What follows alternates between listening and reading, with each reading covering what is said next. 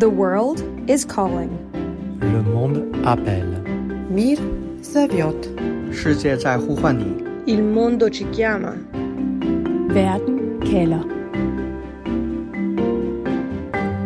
Frankrig har stemt om, hvem der skal være landets super magtfulde præsident, og et flertal, over 58 procent af franskmændene, har sat et kryds ved den nuværende præsident Emmanuel Macron. Dès à présent, je ne suis plus le candidat d'un camp, mais le président de toutes et tous. Ja, Macron lover her i sin sejrstale, at han nu vil være alles præsident efter en valgkamp, hvor han er blevet beskyldt for at have efterladt alt for mange almindelige franskmænd på perronen, uden mulighed for at stige på hans moderniserings- og fremgangstog. Og efter en valgkamp, hvor han har måttet lufte en mere klimavenlig dagsorden for at tækkes de mange vælgere på venstrefløjen, der stemmer på ham af nød og ikke af lyst. Som den første præsident i 20 år genvinder Emmanuel Macron præsidentembedet ved igen at sejre over ærkerivalen fra højre, Marine Le Pen. Med over 41 procent, der tabte Le Pen altså igen. Hun har ellers iklædt sin højre nationalisme et venligt smil og en udstrakt hånd til arbejderklassen. Velkommen til Verden kalder her på Radio 4, hvor jeg dagen derpå efter det franske præsidentvalg spørger, Macron vinder, men kan han styre Frankrig? For hvad er det for en sejr, Macron har trukket i land?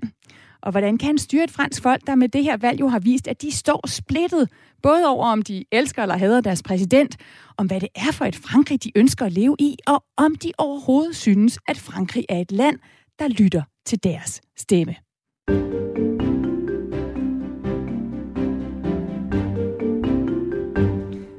Og for at finde svar, så har jeg allieret mig med to mennesker, som ud over at dække Frankrig og fransk politik, har brugt en masse tid på at stille alverdens spørgsmål til franske vælgere, for at forstå dem og hvor deres land er på vej hen. Mads Anneberg, Radio 4's Europakorrespondent, øh, som sågar fik mulighed for at stille den genvalgte præsident Macron et spørgsmål i går aftes, efter sejren stod klar. Og Mads, han virkede jo helt lettet over at skulle svare på et spørgsmål om, om dansk samarbejde, og ikke det her om det splittede Frankrig.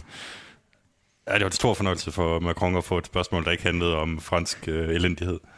Og med dig øh, med fra Paris, Mads, der har vi også Dyvike Vestergaard Johansen, øh, Dyvike journalist, bosat i Frankrig gennem flere år. Velkommen til Verden kalder. Tusind tak. I er altså begge med fra, fra Paris, Mads. Hvor er det, I har slået lejr? Vi har slået lejr på en øh, café nede i det 20. arrondissement i Paris. Øh, vi har sågar fået vores helt egen etage her. Verden kalder etagen, som er øh, første sal på caféen Le Lescaut, øh, nede ved, nede ved Jordan øh, i øh, Paris. Og det her det er jo et sted, som at de var jo rev røde i, i første runde, og øh, i anden runde her, der er de altså øh, i høj grad sprunget over til Emmanuel Macron, og ikke, ikke sådan rigtig for alvor gået over til, til Marine Le Pen. Og Mads, I har fået selskab af to af dem, altså to af de franske vælgere, som, som jo godt nok er kærester, men som bestemt ikke er enige om at fejre Macrons sejr. Dem skal vi høre fra øh, lige om lidt. Men allerførst, så kunne jeg godt lige tænke mig jeres sådan første udlægning af valgresultatet. Øh, Dyvike, nu, nu startede jeg jo udsendelsen med at udråbe Macron som vinder. Er det også sådan, du vil beskrive Macron med det her valgresultat? Jeg vil sige, det er jo sådan lidt en fesen sejr. Altså Macrons sejr, det er jo primært et fravalg af modstanderen øh, Marine Le Pen. Øh, vi ser et Frankrig, der er dybt delt, og hvis man ser på, altså man kan sige, Macron har fået 18,7 millioner af stemmerne, Marine Le Pen har fået 13,2 millioner af stemmerne, og så dem, der ikke stemte, det var 15,4 millioner. Og hvis man ser dem, der ikke stemte, som også en form for proteststemme, så er det faktisk 28,6 millioner franskmænd, der øh, ikke har stemt på Macron. Øh, så man kan sige, det er ikke en, en stærk sejr for en, en genvalgt præsident. Mads, du var jo til Macrons valgfest. Blev han hyldet som en vinder der? Ja, det synes jeg da, han gjorde. Det var da jo også brag af en, øh, af en fest. Det var nede foran Eiffeltårnet på, på Jean de Mars, øh, nede, på, nede på plænen, hvor han simpelthen bare havde booket øh, sig ind. Og så kunne man ellers øh, stå der og følge med i, øh, der klokken, øh, klokken 8 går aftes, hvordan han vandt. Og øh, så kom der en DJ, og til sidst kom Macron også selv. Og det var en, en rimelig festlig øh, aften. Jeg synes, der, altså, der er der god grund til at kalde ham øh, vinder. Han er jo den første franske præsident i 20 år, der er blevet, der er blevet genvalgt. Han, han kommer ind med et, et nogenlunde klart forspring på, på de her 58 procent af, af stemmerne. Og øh, jeg vil dog sige, altså selvfølgelig, øh, alle dernede, de var, jo, de var jo glade, eller i hvert fald lettede over, at det ikke blev Marine Le Pen, som, som blev deres øh, præsident. Men der er selvfølgelig også mange af dem, som havde øh, nogle, nogle klare forventninger til Macron her i hans anden øh, valgperiode. Vi kan lige prøve at høre øh, en kvinde her ved navn Stéphanie. Je pense qu'il sait ce qu'on lui reproche. Il sait ce que les Français attendent en matière de pouvoir d'achat, en matière euh, euh, de santé, en matière de retraite, enfin, les grands sujets. Donc je pense que travaillera sur ces points-là. Il n'a pas le choix, je crois d'ailleurs. Voilà. Merci beaucoup. De rien. Ja, Stephanie, som altså er Macron-vælger og nærmest også Macron-fan, hun siger, at hun, øh, hun tror da også, at han, han vil øh, bide mærke i, hvad det er, som franskmændene øh, har imod ham. Altså, at han skal, han skal ud og løse nogle helt konkrete problemer for dem, blandt andet det her med købekraft, som har været et stort tema i valget. Hun siger, at han har jo ikke noget valg øh, andet end at, end at komme ud og, og løse de problemer. Og nogle af dem, der virkelig har problemer i forhold til det her med, at blandt andet et fransk baguette er blevet dyrere, det er jo øh, nogle af Marine Le Pens øh, vælgere. Vi skal have et smut til Le Pens hjemby senere i programmet og høre, hvordan hendes vælgere har reageret på, på valget. Men Mads, det, det, er jo, ja, det er jo faktisk taget tredje gang, at Marine Le Pen stiller op. Det er anden gang, hun stiller op mod Macron øh, som præsidentkandidat og lider nederlag. Er der nogen tvivl om, at hun er valgets taber? Jamen, det er der sikkert delt mening om, øh, kunne jeg gå ud fra, men jeg synes da, hun er en, en klar taber i det her valg. Altså, jeg er åbenlyst, fordi hun, hun tabte valget, men altså, jeg, jeg tænker, der har været, altså Macron har været magten i fem år, og der er en stor del af franskmændene, som er utilfredse med, med det, han har gjort i den ene eller den anden forstand. Og øh, det, at man ikke, altså som den åbenbart mest øh, populære oppositionspolitiker, kan komme ind og kapitalisere på det og, og vente til en sejr, jamen det, det, det er jo et nederlag. Dybike, er det også sådan, du vil beskrive øh, Le Pen som en, der har lidt et kæmpe nederlag nu? Altså, hun har lidt et nederlag, men man kan sige, at hun har fået, samtidig fået sit bedste valg øh, nogensinde. Macron lovede tilbage i 2017, at han ville give franskmændene grund til ikke at stemme på det yderste højre, som Marine Le Pen jo repræsenterer. Og det kan man sige, det løfte har han jo ikke øh, kunne holde. Øh, men det, der jo er sket for Marine Le Pen, hun kørte en ret øh, stærk kampagne øh, under før, øh, før første runde, og i anden runde er det ligesom ikke lykkedes for hende at sådan komme øh, altså virkelig i gang. Altså hun, havde, der var, hun var ude med det her med et tørklædeforbud, og så at, at, at alle vindmøller skulle rives ned, øh, som måske ikke lige frem tækkes den franske venstrefløj. Så hun er en, en taber, men hun har aldrig stået stærkere øh, i fransk politik. Godt, lad os blive klogere på, hvad det er for en sejr, Macron han har fået, om han kan bruge den til at styre det her dybt splittede franske folk, ved at spørge franskmændene selv, altså dem, der stemte i går, og, og dem, hvis liv bliver direkte påvirket af det her valg. Le monde appelle. For det vi ved, øh, dagen øh, har på, efter at franskmænd har stemt, det er, at Macron altså øh, skal fortsætte som præsident med over 58 procent af stemmerne, altså lige godt over ja, 18,7 millioner franskmænd har stemt på ham. Marine Le Pen, hun tabte altså med lidt over 41 procent af stemmerne. Det er omkring 13 millioner, der stemmer på hende.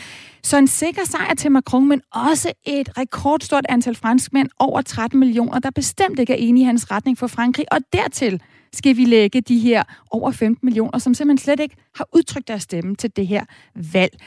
Og Mads, du sidder jo med et kærestepar, der nok er enige om at, at elske hinanden, men ikke er enige om, hvem der bedst, øh, hvem der elsker Frankrig mest måske, og bedst kan styre Frankrig. Altså, François Marc, han stemte på, på Le Pen, efter i første runde har stemt på venstrefløjskandidaten Mélenchon. Hans kæreste Camille kan i dag juble over, at hendes kandidat Macron har vundet. Mads, skal du ikke lige spørge Camille, hvorfor hun synes, at hendes kæreste François Marc burde fejre Macrons sejr? Jo, jo, det ved jeg meget Det kan være, vi lige, øh, nu er vi jo i Paris, skal sige uh, pænt uh, goddag. François Marc, uh, bienvenue. Uh, thank you so much for being on the program. Yeah, hello. Thank you to you, Mads. Camille, bienvenue. Merci, hello. Uh, Camille, I wanted to uh, start by asking you, why do you think your your boyfriend, uh, François Marc, should celebrate Macron's victory uh, today?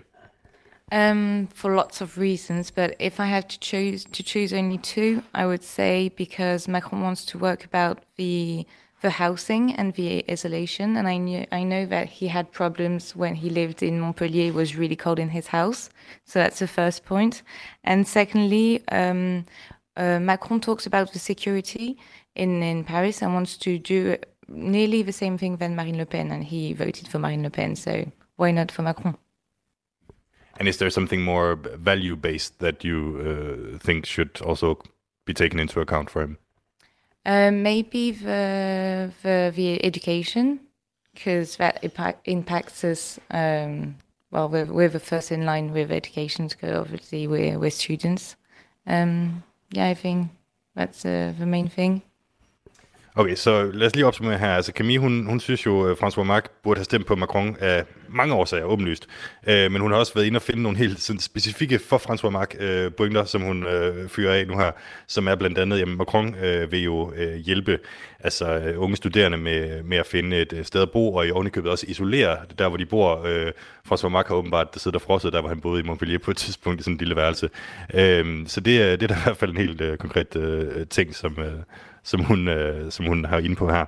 Jeg tænker, hvis det er okay med dig, Stine, så vil jeg næsten bare lige gå videre til François Marc, fordi jeg tænker et eller andet sted, altså, øh, han har stemt på, jamen først i første runde stemte han på Mélenchon, altså venstrefløjskandidaten, så gik han helt over til den anden side og øh, stemte på Marine Le Pen. Og dybest set så handler det jo for ham om, at han ikke kan lide Emmanuel Macron. Øh, François Marc, who who is it in France that you think is going to, um, so to speak, pay the price for Macron's victory? Uh, I think the the first victim of politics of Macron in France, uh, from the beginning, it was the poor people, you, because we can see that he have a politic about uh, the rich people, and uh, it's begin with Gilets jaunes, like five years ago. Gilets jaunes about the gas; they don't have money to pay uh, essence and gas to go to work and about the retraite. Like uh, hard worker need to work longer in the life, and sometimes it's difficult because you have a vision of uh, someone who live in the city. So in city, it's easiest, you know, to to go to work. You have a computer, and it's not easy for people who live uh, out of Paris. It's different. Ja, så øh, mange, øh, også igen her, pointer fra François Marc. Han nævner først og fremmest de, de, de fattige, og det, der skal man, altså, det kan jo sagtens være folk, som har et fuldtidsarbejde, men som alligevel ikke har råd til at fylde benzin på, på bilen. Øh, han nævner også øh, de, de ældre, fordi Macron jo vil øh, sætte pensionsalderen op, og det er jo sådan noget, der lyder skørt i, i danske ører, fordi han vil sætte den op til 65 år. Den er jo allerede langt højere i, i Danmark, men det er altså noget, som man øh, er meget imod på, på de her kanter.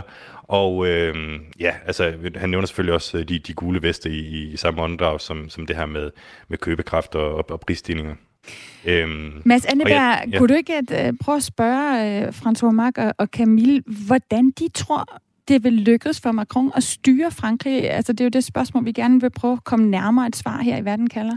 Hvad, hvad siger de til det? Jo, absolut. Um, so the, the theme of the program today is, you know, Macron, he's won, but can he really uh, control France? Can he can he govern France? Um, do, do you think it's going to be possible for him for the next five years to to govern this country? Yeah, to do it all again. Uh, I think he lost the the trust of lots of, of French people, unfortunately. But I think if he um, he's able to re, re to get all the people back together, like to to be just one, um, that will help, and and he would we'll be able to do lots of things to reunite. Ja, så Camille, som altså selv har stemt på øh, Emmanuel Macron, siger, at hun, øh, altså, at Macron har mistet tilliden fra en masse vælgere i løbet af hans øh, første fem år ved magten. Men hvis han på en eller anden måde, og det håber hun rigtig meget kan komme til at ske, kan få øh, genvundet den tillid og få bragt folk sammen, altså få samlet det her delte Frankrig, jamen, så, så, så har han ligesom en, en, en chance for at rette op på sit, øh, på sit ry. Men det er selvfølgelig også en, noget af en opgave. Og hvad med François Marc? Har han tiltro til, at det vil lykkes for Macron at styre Frankrig? François Marc, uh, this uh, your political uh, nemesis uh, Macron. Do you think he can control France for the next five years? Um, I don't want to be uh, disagree- disagree- uh, disagreeable, not not uh, cool. Uh, I hope he can. Yeah, I hope because he won, so it's democracy. So he he win yesterday. So I hope he can do that. But I know, to be honest, that the French today is very uh, disparate. They have like a lot of Mélenchon. We can see it. We have a lot of Zemmour now. Uh, Pécresse, we forgot Hidalgo in Paris, and um, to reunify everybody, is gonna be very difficult, to be honest. But I hope, I hope. Ja, det er jo øh, meget interessant, det som François Marc siger. Altså, han har ikke, øh, altså, han har ikke noget mod at blive øh, modbevist som sådan. Han håber da, at Macron kan samle det her delte Frankrig, men, men det, det stikker i alle mulige retninger, som han selv siger.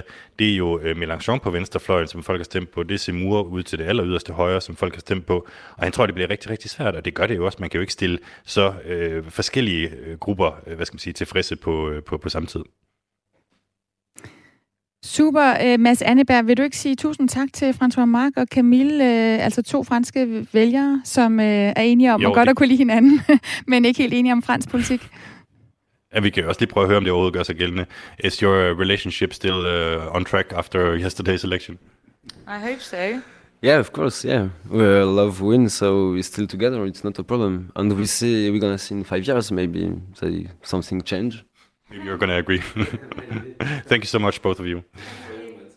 Og han siger altså, at kærligheden vinder til, til sidst, så det skal nok gå det hele. Ja, altså så François Marc og, og Camille viser øh, måske et godt eksempel på, at selvom franskmændene er splittet, er uenige, jamen, så kan de stadig tale sammen og, og endda elske hinanden på tværs af den politiske splittelse.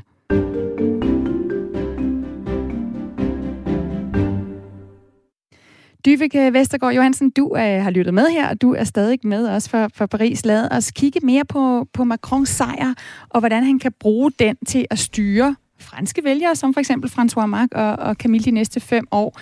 Altså, han får fem år til i præsidentembedet. Det er jo et super magtfuldt embede i Frankrig. Præsidenten sætter den politiske retning for landet. Han er Frankrigs øh, ansigt ud mod verden. Han udpeger premierministeren. Han kan ophæve parlamentet. Han kan udskrive folkeafstemninger. Der, der er nærmest ikke det, han ikke kan med de magtbeføjelser, som, som han har. Han er lidt af en superpræsident. Dyvike, betyder det overhovedet noget, at han så ikke vinder den samme overbevisende sejr? Øhm, altså, han har jo de her store magtbeføjelser nu, når han har vundet. Altså, man vil sige, det er rigtigt, at den franske præsident er en vild superpræsident. Øh, men altså, om øh, halvanden måned, der har vi øh, nationalforsamlingsvalget den 12. og 19. juni. Og der vil det blive afgørende, om Macron han kan få et klart flertal, og dermed få en regering, der øh, kommer øh, ud af, øh, altså hans regering ud øh, af nationalforsamlingen, og det betyder noget, fordi noget af det, en præsident kan gøre i Frankrig, hvis han har et flertal, det er, at han kan så også have indflydelse på, hvilke reformer og hvilken politik, der skal gennemføres. Og hvis det ikke er, kan man sige, regeringen ikke har hans farve, så kan han ikke i samme grad gennemføre sit valgprogram. Og størstedelen af Emmanuel Macrons valgprogram altså kræver et flertal i nationalforsamlingen, for at han kan gennemføre det. Og Mads, hvad er det så for nogle øh, ønsker, de øh, Macron-vælgere, du mødte i går, gerne vil have, at han, han øh, gennemfører? Altså, hvor er det, de gerne vil have, at han styrer Frankrig hen imod? Øhm, jeg kan måske starte med at sige, at øh, nu har jeg talt med en del Macron-vælgere efterhånden, altså dem, de, den rigtige overbeviste øh, slags af saksen, øh, og der er jo en vis tendens til, at Macron-vælgere, det er nogen, der, der har det rimelig fint i forvejen. Altså, der er mange, som hvis jeg spørger dem sådan, hvad vil, hvad vil Macron gøre for dig? Hvad, skal, hvad vil du gerne have Macron til at gøre? Og så er de sådan lidt, et eller andet, du ved, noget for landet, eller det er ikke mig, det handler om, det er de unge, eller et eller andet. Altså, så, så det, det er lidt øh, sværere at få ud af dem, end det er med, med, med, med Le Pen-vælgere, hvad det er, de egentlig ønsker sig, hvad er deres ønskeseddel. Men øh, til gengæld så, øh, så stødte jeg på en, øh, en kvinde i, i går ved navn Magali, ned til valgfesten, som var sådan, altså hun havde stemt på, på Macron, og jeg spørger hende så, Nå, men så er du glad i aften? Og så siger hun nej, eller jo, fordi det kunne jo have været værre.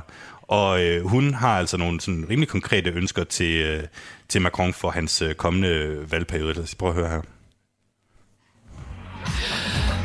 J'espère qu'il fera pour les jeunes et euh, qu'il écoutera, qu'il qu mettra en place les propositions qu'il a dites euh, pendant le, le, débat du second tour, qui était un peu plus ouverte que ce qu'il souhaitait faire au départ, pour moi.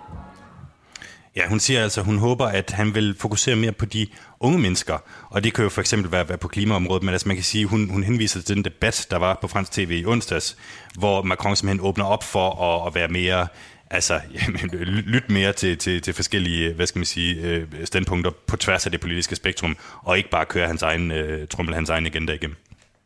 Og, og Mads, øh, nogle af de her Macron-vælgere, eller i hvert fald dem, der har stemt på Macron, som, som du har talt med, altså, hvorfor tror de, at Macron kan levere nu, når han får, får fem år mere? Eller har de et godt råd til, hvad han skal gøre for at levere? Nej, der ikke. Jeg spurgte en af dem sådan, øh, hvad, hvad synes du, øh, der skal gøres ved den her splittelse i Frankrig, for eksempel? Og så siger han sådan, åh nej, ej, det må du da ikke spørge mig om. Og, og han var glad for, at han ikke var Macron i hvert fald, fordi det, det havde han ikke noget godt svar på. Øhm, han, han tænkte til gengæld, jamen, altså, at Macron øh, måske kunne, kunne drage fordel af den her situation, hvor han kan jo ikke genvælges om, om fem år, så det vil sige, nu har han øh, øh fem år ved magten, hvor han ikke behøver at, at tænke så meget på, om om alle grupper nu kan lide ham, men han kan føre sin, sin egen politik, og det kan jo både være godt og skidt, og afhængig af, hvordan du, du kigger på det, men, men det kan da i hvert fald måske gøre, at han, øh, han kommer lidt mere ud over rampen med, med, med nogle forskellige øh, reformer hernede. Og Dyvike, hvad er det så, der kommer til at afgøre, hvor mange af de her ønsker, Macron kan levere på? Er det det her valg til Nationalforsamlingen i juni? Ja, det er det. Altså man kan så sige, nu handler det jo om for Macron at skabe momentum den næste halvanden måned og få folk til at bakke op om ham. Og når altså de vælgere, jeg har talt med her de sidste par uger, altså franske vælgere er jo så trætte af politikere. Så det der med, om han kan få folk til stemmeurnerne og stemme på ham, det bliver virkelig centralt.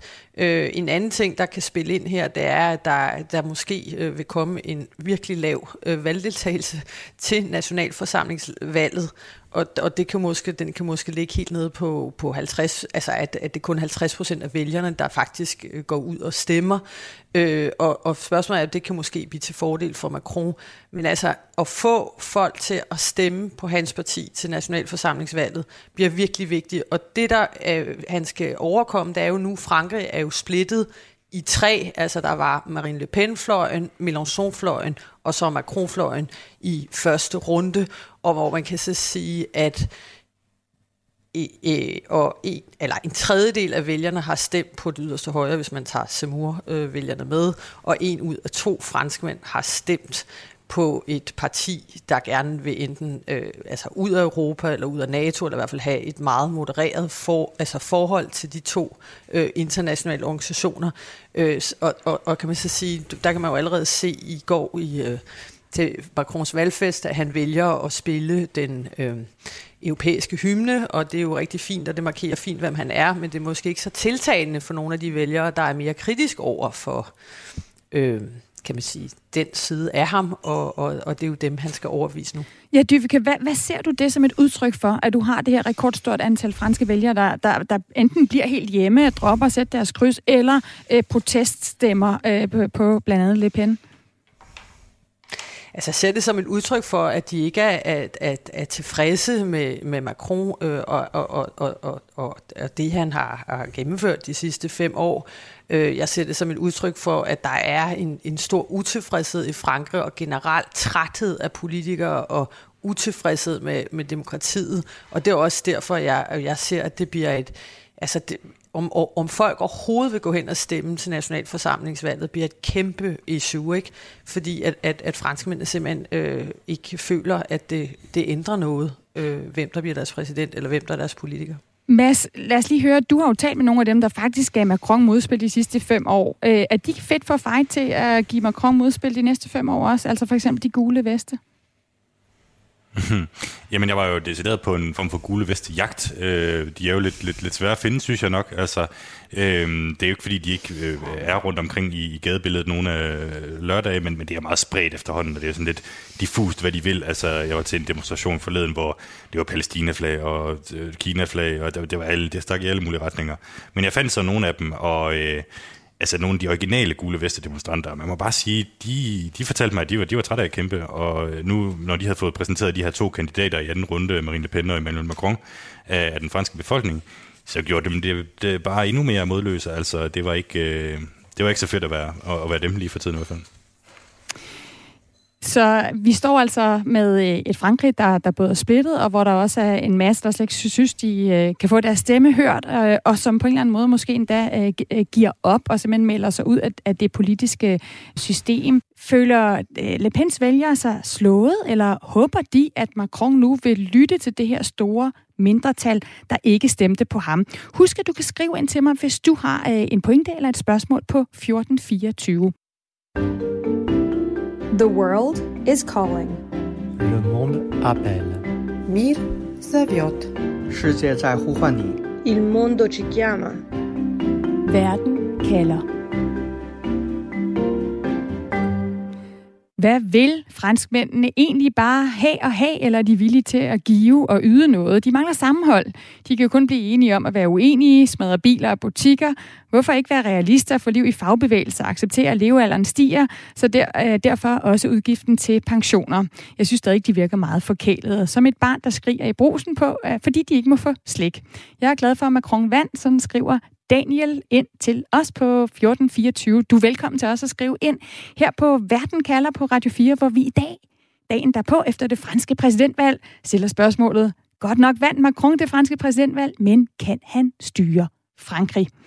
Og med fra Paris, der har jeg Dyvike Vestergaard Johansen, Frankrigs journalist, og øh, også med på den samme øh, café, hvor du sidder med øh, Mads Anneberg, min kollega, og Radio 4's Europa-korrespondent. Og Dyvike, lad os øh, springe lige ud i, hvor taberne, eller i hvert fald dem, der ikke lykkedes at vinde præsidentembedet øh, øh, fra, øh, friste det fra Macron i går, hvor de står. Le Pen blev ikke Frankrigs første kvindelige præsident. Så hun siger jo alligevel i sin sejrstale, at det er en sejr, og det er endda en opsigtsvækkende sejr, siger hun. Hvad mener hun med det? Altså, jeg vil sige, øh, hun har jo aldrig stået stærkere. Altså, det er hendes bedste valg øh, lige siden, altså, eller nogensinde faktisk. Øh, Øh, noget, jeg synes, der var interessant, som jeg bare lige vil nævne med hendes sejrstal, det er, at, at normalt er der jo en, en tradition for øh, i Frankrig, at man ønsker sin modpart øh, held og lykke med, med det fremtidige arbejde, og det gjorde hun bestemt ikke til Emmanuel Macron i, i går, og holdt jo fast i den der hårde opposition til ham.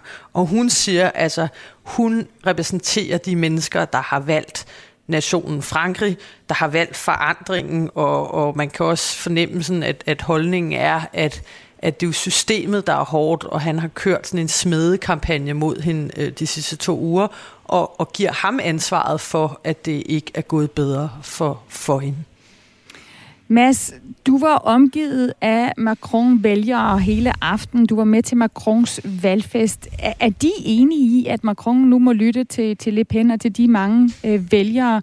Altså, det er jo en hel del flere millioner, øh, 5 millioner flere end for, for fem år siden, der nu der tilslutter sig hendes vision for Frankrig. Ja, det vil jeg sige bredt set øh, ja til. Altså, de er enige i, at det, det går jo ikke med et Frankrig, som er totalt splittet på, på, på midten. Altså, så, så langt, øh, så godt.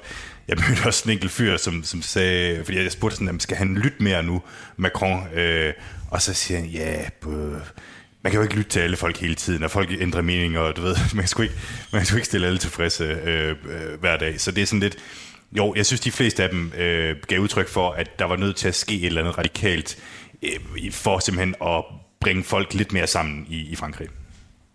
Niels han skriver også ind til os øh, her på Verden kalder den demokratiske proces en svær størrelse i et land med forskellige holdninger. Der er ingen rød tråd, hverken i Frankrig eller i vores eget øh, øh, lille land. Lad os lige øh, høre, hvordan øh, Le Pens nederlag blev modtaget i Le Pens hjemby. Og der befinder du dig, Louise Østerlund Thomsen, reporter her på, på Radio 4. Det er tredje gang, øh, Marine Le Pen stiller op. Det er anden gang, hun taber til Macron. Altså, de Le Pen-folk, du har talt med, øh, Louise, har de nu opgivet, at Marine Le Pen kan få politisk indflydelse og kan kæmpe deres kamp? Jeg, jeg brugte aften i går til et øh, lokalt valgarrangement her i øh, Le Pens øh, hjemby. Og altså allerede inden de fik resultatet, så var der flere af dem, jeg snakkede med, som sådan lidt nølende sagde, ja, ah, de troede sgu ikke helt på, at hun vandt. Øhm, så måske havde de faktisk givet lidt op på, øh, på forhånd. Og da det her resultat kom, altså så blev det mødt med øh, skuffelse og frustration. Øh, der blev øh, sukket højlydt. En kvinde øh, for forbi mig med armene i luften og skreg, at det var en katastrofe katastrofe. Øhm, så de er i hvert fald ikke begejstrede, lad mig sige det sådan. Øh, jeg snakkede med øh, en lokal politiker, der er valgt for øh, Le Pens parti her i øh, en Beaumont, øh, Christoffer Surek. Øh, og han er ret bekymret for, hvad der kommer til at ske øh, fremover. Vi kan lige høre, hvad han siger. We know that the French people are really uh, hungry right now, and uh, there is some kind of uh, electoral gap between uh, between uh, small cities and big cities, and uh, there is a. Uh, I have a bad feeling about this. Han har en dårlig ja, følelse, altså, Louise. Christoffer, han siger... Ja, lige præcis. Han siger, at han har en dårlig følelse omkring, hvad der øh, kommer til at ske. Øhm, han siger dog også, at han er sikker på, at den her vrede, den kommer ikke til at forsvinde, og der er jo nogen, der skal samle den i en form for opposition. Og der ser han helt klart øh, Marine Le Pen som at det skal være hendes rolle at, øh, at samle den vrede. Men øh, om det bliver som premierminister, eller om det bliver, øh, fordi hun skal prøve at stille op om fem, valg igen, eller fem år igen, øh, det har han ikke et bud på. Louise, nu har Le Pens vælger jo altså fået fem år mere med, med Macron. Hvad er det så, de frygter, der kommer til at ske?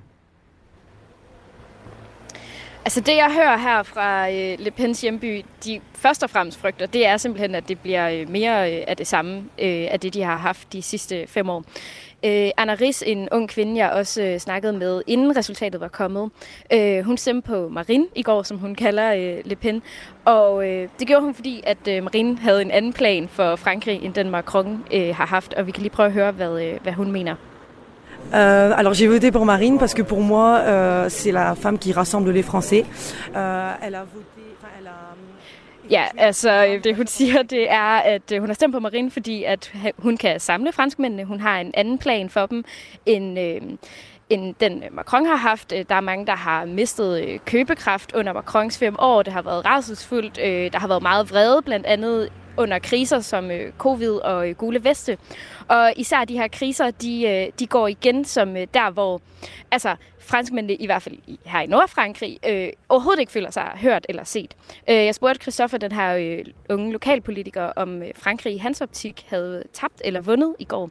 Og øh, der var svaret ret klart, øh, de har tabt. Og øh, han frygter, altså ligesom Anaris, at øh, de næste fem år kommer til at øh, ligne det, de har stemt for at undgå. Prøv at høre, hvad han siger her. I think what Emmanuel Macron has done for uh, five uh, past years, uh, he will do much worse in the five five years that will come, and I really think that French people have done the, the wrong choice. Ja, de franske vælgere har øh, taget det forkerte valg, siger Christoffer her. Den politik, Macron han har ført i fem år, øh, den kommer han til at føre videre, og det øh, frygter Christoffer simpelthen bliver meget øh, værre. Øh, så kort sagt, så det de frygter, det er de problemer, de møder i deres øh, dagligdag, altså købekraft, arbejdsløshed, mangel på uddannelse osv., noget af det, vi har været inde på allerede, øh, at de ikke bliver løst de næste fem år. Jeg kunne godt lige tænke mig at, at spille den bold videre til dig, Dyvike, som, som lytter med her. Altså noget af det, som vi lige talte om, var jo, at, at Le Pen, og vi kan også høre her fra Louise, hendes vælger, ikke giver op, at hun fortsætter. Der har været, ellers været tale om, at hvis hun tabte, jamen så var det slut. I går var der tale om, at Marine måske kunne blive premierminister, i stedet for, at hvis øh, højrefløjen kunne samle sig, så kunne det være hende, der kunne stå som øh, premierminister, som et modspil til Macron. Hvor realistisk tror du, det er? Det tror jeg ikke er realistisk, og det er simpelthen af den grund, at, at det, øh, kan man sige, det franske valgsystem er jo også konservativ på den måde, at det er et flertalsvalg i enkeltmandskredse, som betyder, at det er kun vinderen af i den enkelte kreds, der får en plads. Så det kan godt være, at øh, Marine Le Pen lykkes med at få flere øh, pladser i, i nationalforsamlingen, øh, eventuelt sammen med, med Semur. Men at det lykkes hende at blive premierminister, det, det tror jeg er urealistisk. Mads, jeg kunne også godt lige tænke mig at, at, at spørge dig, fordi i de første fem år, der lykkedes det jo altså faktisk Macron at knække arbejdsløshedskurven. Øh, øh, du har også talt med mange i det sydlige Frankrig, øh, blandt andet i Restaurationsbanken, som jo synes, at han har fået Frankrig godt igennem coronakrisen. På mange måder, så, så kan Macron fortsætte som en leder af et land i frem, fremgang. Hvorfor er det så, at så stort flertal af franskmændene stadig ikke støtter ham? Ja, men det kan man jo, det, kan man også, altså, det er jo lidt en, en, en ordkamp, øh, altså om, om det er det, fordi et flertal af franskmændene har jo, i hvert fald af de franske vælgere, som gad at gå ned og stemme, har jo været nede og stemme på, på ham, så, så slem har de jo så heller ikke i, altså i sidste ende øh, synes han var. Men det er rigtigt, at der er store dele af det franske samfund, som er utilfredse med ham, og det handler jo også om altså, både den politik, han fører, men også den måde, han gør det på. Han bliver set som, som de riges øh, præsident, som altså, det, det som alle folk siger, det er, at han lytter ikke til vores bekymringer, altså os, de rigtige øh, franskmænd ude på landet, eller uden for byerne, eller os, der øh, har langt til arbejde, eller os, der har et rigtigt arbejde. Altså, det, det, det er den der, hvad skal man sige, Macron øh, kører bare sit eget show, uden rigtig at tage, tage hensyn til os, som øh, man møder mange steder i Frankrig. Hmm. Louise, altså, du har jo talt med nogle af dem, der så står skuffet tilbage efter resultatet øh, i går, hvor Macron han fortsætter som, som præsident. I det her program, der prøver jeg at spørge om, øh, hvordan Macron kan styre det her splittede Frankrig. Hvad siger dem, du har talt med? Hvad skal der til for, at det skal lykkes for Macron? Jamen, jeg tror, de Le pen jeg har talt med, har det lidt ligesom øh, de Macron-vælgere, som øh, Mads havde haft fat i. Altså, det er, det er et stort spørgsmål, og det har de ikke lige umiddelbart et svar på. Lige nu er de ligesom bare ret skuffet over udsigten til fem år mere med Macron.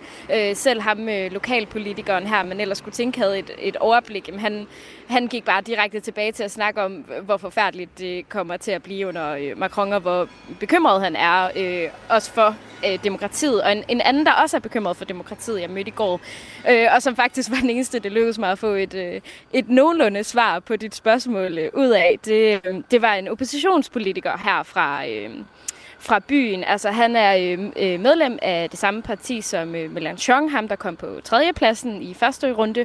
Øh, og hans råd til Macron er egentlig ret simpelt. Øh, det er det, Mads siger her. Han skal øh, lære at lytte til sin befolkning og lytte til den utilfredshed, der er.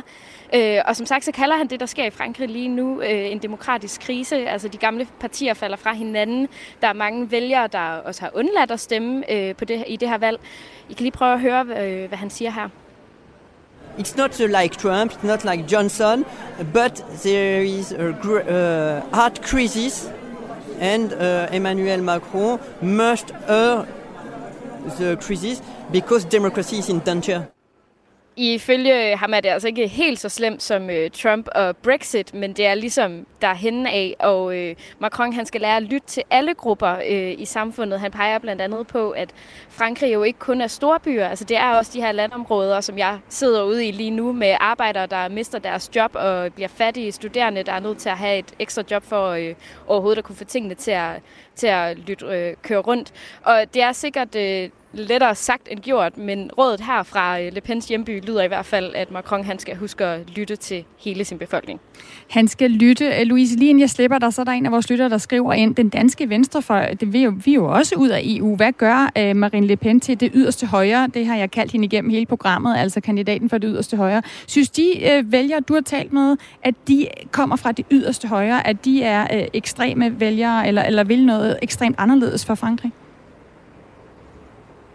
Nej, altså der er flere, der peger på, at øh, den her fremstilling af, øh, af Le Pen, der er i medierne, som, som øh, en, der har, hvad kan man sige, racistiske, fascistiske tendenser, øh, ligger ekstremt langt ude på øh, højrefløjen. Altså, den kan de ikke øh, genkende, og det er i hvert fald slet ikke derfor, at de stemmer på hende. Øh, som en, øh, en af de lokale vælgere, jeg snakkede med, sagde, at vi har slet ikke nogen indvandrere her, så det er ikke immigrationspolitikken, de stemmer på hende for. Det er simpelthen det her med, at det er hende, der, der øh, de i hvert fald føler, lytter til hende, og, øh, eller lytter til dem og ser de problemer, de møder i deres hverdag. Louise Østerlund Thomsen, tak for perspektivet fra Marine Le Pens hjemby i Frankrig. Selv tak. Du lytter til Verden kalder på Radio 4. Le Pen tabte altså præsidentvalget, men spørgsmålet er, om det franske demokrati også har tabt, som vi hører nogle af vælgerne, som Louise har talt med her, sige, når det vi også kan konkludere efter i går er, at flere franske vælgere helt opgav at stemme, at flere franske vælgere stemte blankt. Cirka 40 procent siger i en meningsmåling, at de stemte imod en kandidat snarere end for et politisk projekt. Og Macron, ja, han erkendte i sin sejrstale, at han godt ved, at mange ikke følte, de havde et reelt valg, men alene stemme på ham er nød for at blokere det yderste højrefløj, altså øh, Marine Le Pen. Dyvike Vestergaard Johansen, du er stadig med os fra, fra Paris, øh, fra den lille café, hvor dig og Mads Anneberg sidder. Hvad kan Macron gøre for at reparere de her revner i det franske demokrati? Altså man kan så sige, øh, som Louise også øh, så fint fortalte øh, øh, for Marins hovedsæde, det er jo, at han skal blive bedre til at lytte, og han skal sørge for mere borgerinddragelse, fordi det er noget af det, som franskmændene øh, altså virkelig efterspørger. Og det er jo også noget, der har faktisk også været ude at sige, at, at det vil en prøve at, at blive bedre til. Altså han skal finde en helt ny stil og prøve at aflægge det der arrogante, øh, de riges præsident. Øh, altså det ultimative kunne jo være, at, at han simpelthen blev tvunget til en koalitionsregering øh, fordi han ikke får et klart flertal i nationalforsamlingen.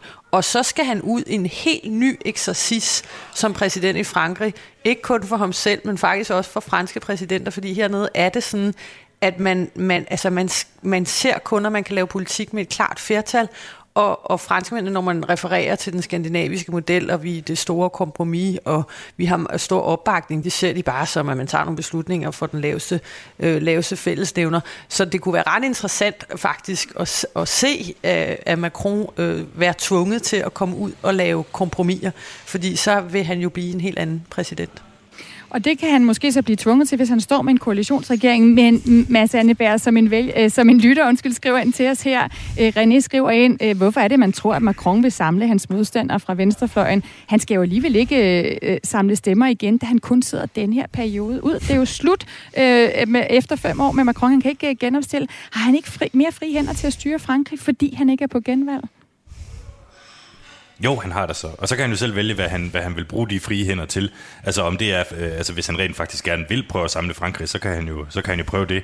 Hvis han hælder mere til egentlig bare at få sin egen ting igennem, så kan han jo prøve det. Og igen, så kommer det selvfølgelig an på, om, om han øh, opnår det her flertal i nationalforsamlingen, fordi uden det flertal i, i parlamentet i Frankrig, jamen, så er det jo så lidt mindre frie hænder til, til Emmanuel Macron. Stine, jeg kan også øh, altså tilføje, at man skal huske en ting, der er vigtig i Frankrig, det er, at gadens demokrati betyder rigtig meget. Så det kan godt være, at han øh, kan altså, i princippet gå i gang med alle de reformer, han ønsker, men øh, gadens demokrati øh, kan godt øh, spille ind her, og det kan godt være, at de gule veste ikke er særlig aktive lige nu, men det kan jo sagtens komme til udtryk på en anden måde. Ja, øh, Lars Jensen skriver ind lige, lige apropos det, du siger her, Dyveke. Ham Macron har væsentlige planer for alt stoppe russisk energi. Det vil smadre EU-borgers økonomi. Altså, der er modstand mod Macron ikke bare i Frankrig, men også øh, her i Danmark og, og i resten af Europa, når det gælder det der med, at øh, priserne kan, kan stige. Men for, vil det få plads, Dyveke, nu, hvor præsidentvalget er slut? Hvordan skal alle de her stemmer, som ikke har valgt Macron, eller måske har valgt ham som et fravalg, hvordan skal de blive hørt? Jamen det er jo netop der, hvor, hvor gadens demokrati spiller ind i Frankrig, fordi at man kan sige, det der er særligt ved præsidentvalget i Frankrig, det er, at du har den her boble, hvor du øh, diskuterer forskellige idéer i en, i en valgperiode, og så bliver den sådan ligesom lukket ned, fordi nu, øh, nu er der jo en præsident, og så, øh, så er det sådan ham, eller den person, der er valgt. Øh, det samme sker efter nationalforsamlingen. Altså udfordringen er jo for Frankrig, at mindretalsstemmerne ikke får taletid i de politiske institutioner. Og derfor er det så, at folk går, og går på gaden og, og, og tit ser, øh, at, at det er det, der har, har virkning. Øh, altså, man har jo også set Emmanuel Macron i sin sidste valgperiode, de gule veste rykkede markant på, øh, hvad han gjorde politisk. Øh, og, der, og så også som øh, lytteren her øh, bemærker, så er der jo prisstigninger, at der er en rang, lang række faktorer, som Emmanuel Macron simpelthen ikke styrer, der, eller altså prisstigninger, inflation og alle de der ting. Så, øh, og det er jo noget, franskmændene er virkelig bekymrede over. Øh, så, så det må vi se, hvordan det går. Ja, nu taler vi om demokrati i, i krise, som, som Macron han også skal, skal prøve at være præsident og styre Frankrig i, om lav tillid til, til valgsystemet. Den franske øh, generelle præsident Charles de Gaulle, han lavede jo det nye, nuværende valgsystem i Frankrig, for netop at styrke den politiske midte i Frankrig, for at værne imod yderfløjene. Øh, Macron han har jo samlet midten i fransk politik. Øh, han har næsten udraderet de traditionelle venstre- og højre partier, og for anden gang har han altså vundet over yderfløjene, både til venstre og til højre for midten. Mads, er Macron i virkeligheden bare et eksempel på, at systemet faktisk stadig fungerer? At så længe der er en stærk fransk præsident, jamen så kan Frankrig godt styres? Øh, ja, det kan du jo sige på den ene side, at, øh, at han er, altså fordi øh, han, han bliver valgt, og, og det er jo altså et demokratisk valg, det er jo fordi, at et, et flertal af øh, de franske vælgere ønsker ham, og så får han ligesom øh, øh, magt til at, til at styre Frankrig, så på den måde, så, så fungerer det jo, og så hvis han gør et eller andet, som er fuldstændig ude af trit med, med befolkningen, så kan de selvfølgelig gå, gå på gaden. Jeg vil så sige, igen, hvis jeg må vende tilbage til den der totalt spraglede øh, demonstration, jeg var til i, i lørdags i Paris, altså, som hed Gule Veste og Vrede Borgere. Jeg tror, der var 40 gule veste og, og 100 vrede borgere, og det var bare, altså du ved, der står en eller anden fyr i sådan et munkekostyme med et kors, hvor der står, øh, øh, kun øh, kongen kan redde os. Og jeg ved ikke, om han henviste til Jesus eller ham selv, eller øh, en, en, altså Ludvig den 14. Altså, who knows? Det, det, er, det stikker i alle retninger lige nu i hvert fald. Den, det, det gadens demokrati, som, som vi ser i Frankrig, selvfølgelig kan det godt ændre sig, hvis der kommer et eller andet, som kan antænde noget. Men jeg tror, det Frankrig har brug for, det er jo en sammenhængende opposition. Altså, det, det er jo det, de ikke har nu. De har ikke den der, øh, hvad skal man sige, et parti mod det andet store parti. De har bare Macron, og så har de nogle folk, der øh, ligger enten helt vildt langt ud til venstre, eller helt vildt langt ud til højre.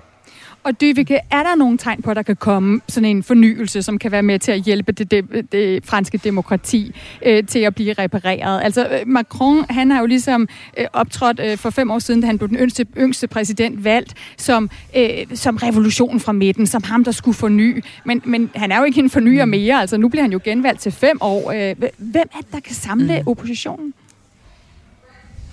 Altså, sige, det bliver virkelig interessant at se, som Mads siger, om, om Frankrig kan få en samlet opposition.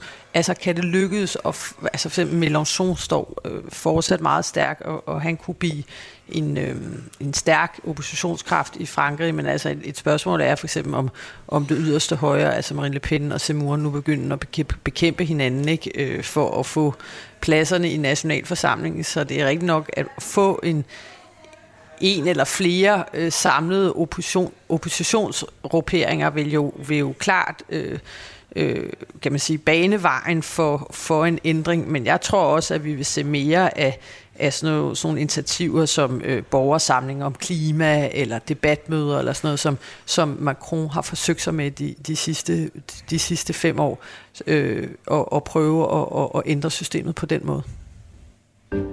Du lytter til Verden kalder på Radio 4.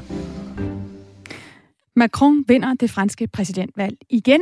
Det står klart efter gårdagen, gårsdagens valg, men en ting, som vi ikke har fået svar på, det er, kan Macron styre Frankrig? Og det har vi prøvet at finde svar på den, den sidste times tid. Dyvike Vestergaard Johansen, hvordan vil du opsummere de svar, vi har fundet? Kan han styre Frankrig?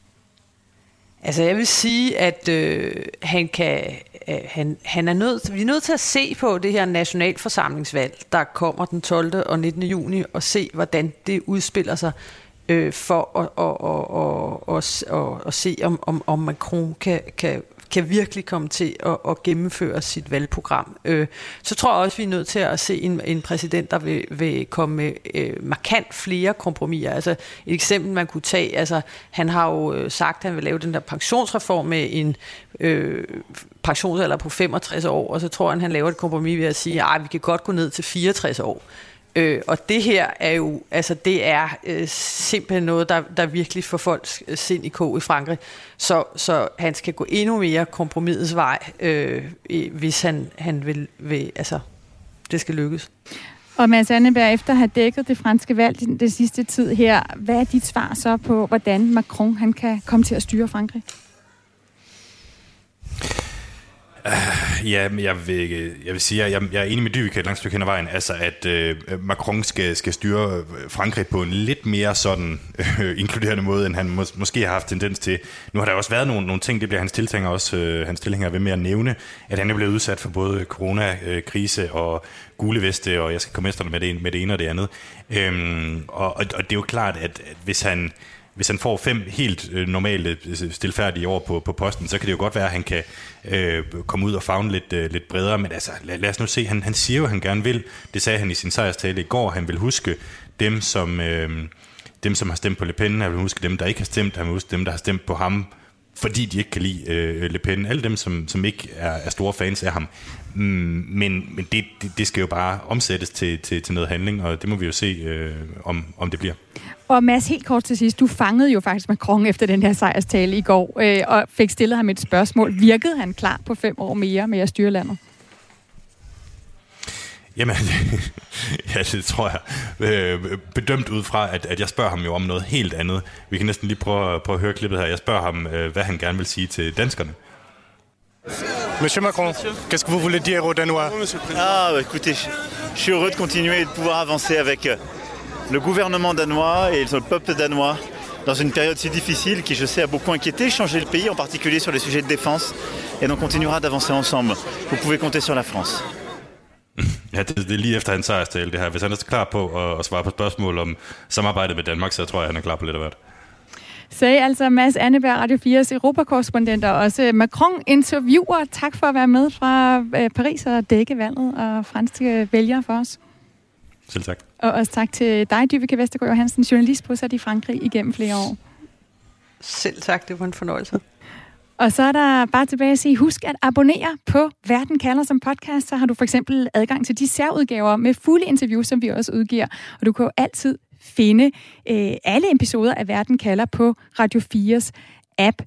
Du må meget gerne skrive til mig med ros og ris og også idéer. Jeg stiller jo et spørgsmål til verden, som jeg synes kalder på et svar. To gange om ugen bliver det fremover, mandag og fredag. Skriv ind til mig på verdenkalder radio4.dk. Jeg hedder Stine Krohmann Dragsted. Jeg tilrettelagde denne udsendelse sammen med Mads Anneberg, Louise Østerlund Thomsen. Camilla Høj Eggers er vores redaktør.